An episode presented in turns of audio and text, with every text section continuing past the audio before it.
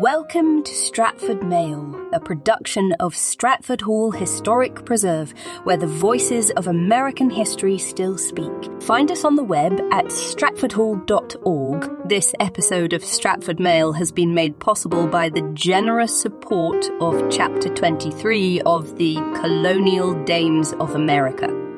Here now is our Director of Research, Dr. Gordon Blaine Steffey. On this seasonal special edition of Stratford Mail, ghosts and the woman who loved them. As the veil between the worlds grows thin, which is what the ancient festival of Samhain commemorates and newer festivals of Hallowtide and Halloween only dimly remember, our minds attune to what Victorian author Catherine Crowe called the night side of nature, a category that included ghosts and hauntings. Around this time every year, many historic sites offer ghost tours, spirit walks, or some other form of haunted attraction. In his 1915 book, Historic Virginia Homes and Churches, Robert Lancaster observed that No old Virginia mansion is quite complete without a ghost. Now, I don't think Lancaster wanted us to study that claim too closely.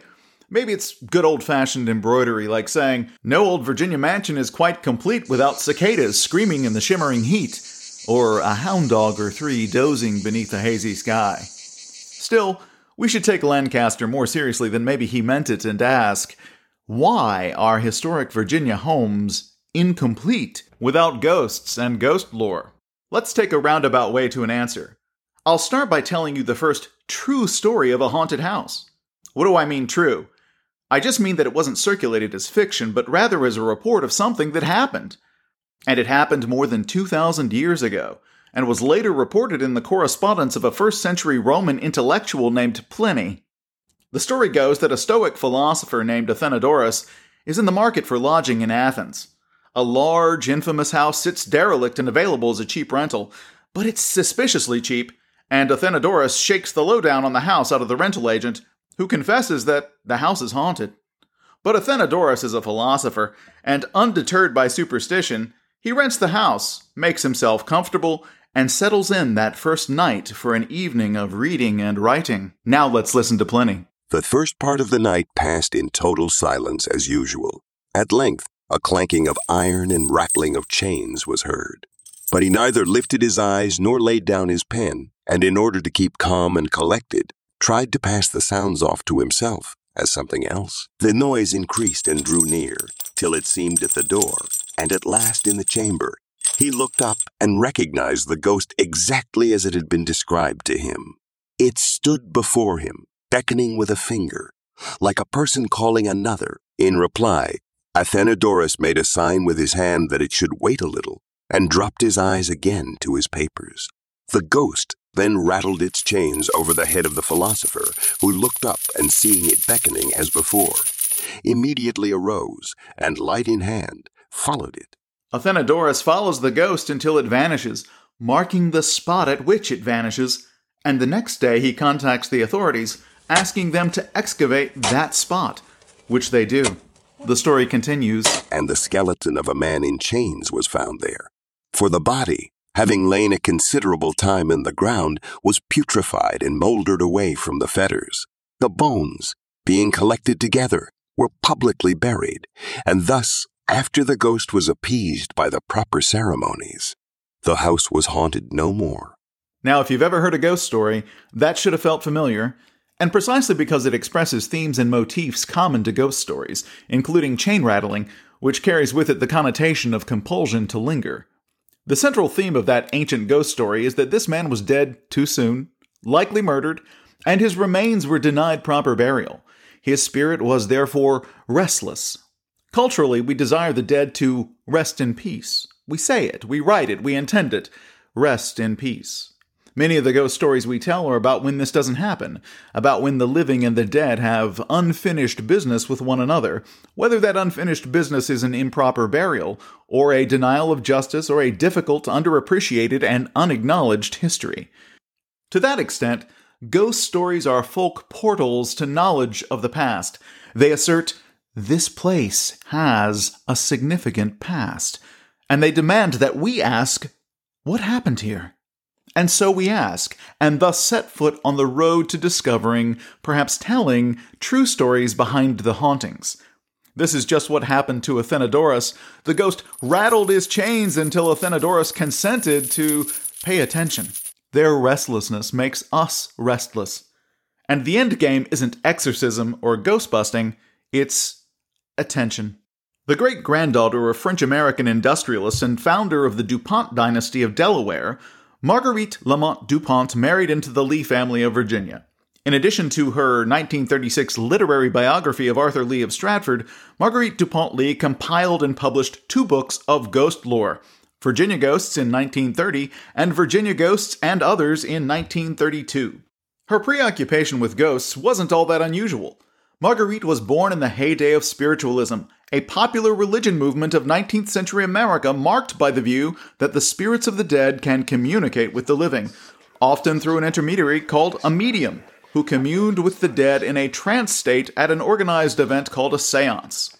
Only four years before Marguerite was born, the first transatlantic telegraph cable connected the continents, and this ability to create fast, invisible communication across vast distances reinforced hopes for communicating across the ultimate threshold of death. By 1890, the census, which survives only in fragmentary form, reported 45,000 spiritualists across 45 states and territories. Marguerite was an avowed spiritualist with a special interest in ghost photography, the attempt to capture the invisible around us on film or photographic plates, a practice defended against debunkers by Sir Arthur Conan Doyle, creator of savant detective Sherlock Holmes. Elementary. On September 29, 1915, the Pittsburgh Press paraphrased research printed in the Journal of the American Society for Psychical Research, the nation's first society dedicated to the study of parapsychology and paranormal phenomena. The newspaper reported that a woman, apparently possessed of an unexplainable mediumistic power, obtained curious results while operating an ordinary Kodak camera. That woman was Marguerite DuPont Lee, who, in attempting to take a photograph of a portrait of herself, discovered her photos mysteriously to include a portrait of a man she'd known, or a pencil sketch of Mark Twain, or an empty chair. Now, where some saw defects of a technology still in its infancy, or tricks played by charlatans on the credulous, others, like Sir Arthur Conan Doyle and Marguerite, saw in ghost photography apparitions and residues of the departed past, proof of the dead among the living. The old stereotype of women as passive meant that they were seen as naturally suited to mediumship, a kind of receptivity, and many women discovered empowerment and employment as mediums. This may be why spiritualism and progressive politics of the 19th and early 20th centuries flocked together. In the 1850s, a spiritualist named Mary Davis proclaimed, Spiritualism has inaugurated the era of women. And rights activist Elizabeth Cady Stanton herself observed that the only religious sect in the world that has recognized the equality of women is the spiritualists. It should come as little surprise then that Marguerite was not only passionate about ghosts, but also about the women's suffrage movement, to which she was a significant donor. And she walked in the great women's suffrage procession on March 3, 1913, in Washington, D.C., the first civil rights march in our capital. Other activist marches would follow in the footsteps of suffragists like Marguerite. And that march put significant pressure on Congress to reconsider a federal women's suffrage amendment, culminating in 1919 and 1920 with the passage and ratification of the 19th Amendment. Her passion for women's rights was on view in an opinion she wrote to the editor of the Baltimore Sun in the face of stark opposition to making the University of Virginia co ed. The real and forceful antagonism to the University of Virginia as a coeducational institution is due to the degeneracy of the male Virginia intellect and soul. In her 1928 DC Tell All, painter Marietta Andrews writes that a chorus of agreement would meet the suggestion that Marguerite Dupont Lee was the most willful woman in Washington. Andrews observes that Marguerite assimilated gunpowder, a DuPont commodity, with her mother's milk. And consequently, from early childhood, she registered superlative willfulness, not always a reprehensible quality. Not always indeed, given Marguerite's long and aggressive record of private and public philanthropy among the poor in D.C. and elsewhere. As confirmation of her early tendency in later life, Andrews writes that She claims to have as much right to criticize a bishop as an ashman. the worker who clears the hearth of last night's fires. Her indifference to social position also translated in later life to indifference to the vagaries of high society and fashion, though she confessed to wearing long white gloves in her earlier, unregenerate years. The 1966 edition of Marguerite's Virginia Ghosts contains descriptions and stories from more than 100 historic sites in Virginia, including photographs of some of those sites and, in a few cases, of the deceased believed to haunt them. Marguerite's collection is a product of its time, an archive of ghost lore more nostalgic for 18th century gentility than reflective about the system of inequality that made it possible. Later generations will nuance and supplement this ghost lore and mainstream history to tell fuller, more complex narratives about the American past. The stories Marguerite collects highlight the availability right now of significant history at sites that make a claim to our care and protection. The stories aren't scary, but wistful and inviting. Marguerite tells no tale of Stratford Hall. Perhaps because Stratford changed hands in 1929, the year before Marguerite published Virginia Ghosts, and was still in the process of being restored when Virginia Ghosts and Others appeared in 1932. Now, this isn't to say that Stratford has no ghost lore, only that circumstances prevented its inclusion. But that wasn't the case at nearby Mount Airy Plantation, traditional home of the Taylor family. Francis Lightfoot Lee of Stratford and later Menokin married his second cousin, Rebecca Taylor, daughter of Colonel John Taylor, who established Mount Airy a mere 19 miles from Stratford. Frank and Becky are buried in the Taylor family cemetery on the grounds of Mount Airy. And Marguerite relates this tale of haunted Mount Airy. Close to the water's edge in Richmond County, may still be found traces of the foundations of Old Placefield, the early home of Colonel John Taylor. Colonel Taylor, in 1758, built upon the same extensive plantation the splendid mansion called Mount Airy. Above the Rappahannock, and far beyond its reach, framed in a setting of sunny fields and shady forests of oak and cedar, it is the custodian of a superb collection of portraits and priceless heirlooms, built of native brown stone and of the white sandstone quarried on Aquia Creek. This imposing edifice is adorned by curved corridors extending to two storied wings placed far from the dwelling.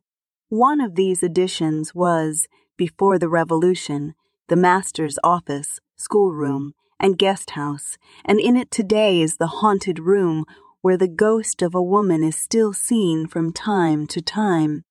In 1850, a young lady, Miss Mary Leeper, arrived one Friday morning, having been engaged to teach the children of the household. The family were leaving in a few hours to be absent over the weekend, and Mrs. Taylor remarked to the newcomer, as she was shown her room on the ground floor, that if she felt at all timid, there was an upstairs room. That night, Miss Leeper awoke during the night and was surprised to see an old woman with white hair in the room. She was dressed in an old fashioned costume and coming towards the bed with her hands extended as though to push the curtains apart, although they were already open. Gazing at the figure for a moment, believing it must be a dream, she closed her eyes, then opened them again. There stood the woman.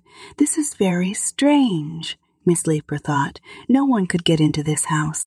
Continuing to watch the apparition a few minutes, it gradually drifted into a corner of the room and disappeared, but the sound of sobbing and moaning could be heard for some time.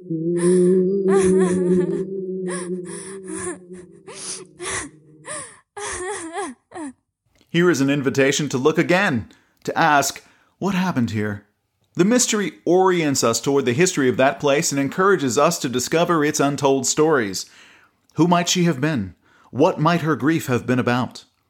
Apparently, Miss Leeper experienced the same haunting the next two nights, and when the family returned to Mount Airy, Mrs. Taylor, according to Marguerite, exclaimed, Mercy, you don't mean to tell me you slept in that room? Why, it's haunted. Marguerite DuPont Lee died on Halloween, October 31st, 1936. She was 73 years old, and if fate is kind, she rests in peace in Congressional Cemetery in Washington, D.C. She was survived by two sons, one of whom, Cazenove Gardner Lee Jr., was a founder of the Society of the Lees of Virginia and was active in efforts to buy and restore Stratford Hall, chiefly through his wife Dorothy Vandergrift Lee, one of the original directors of the foundation, now association that purchased and restored Stratford Hall.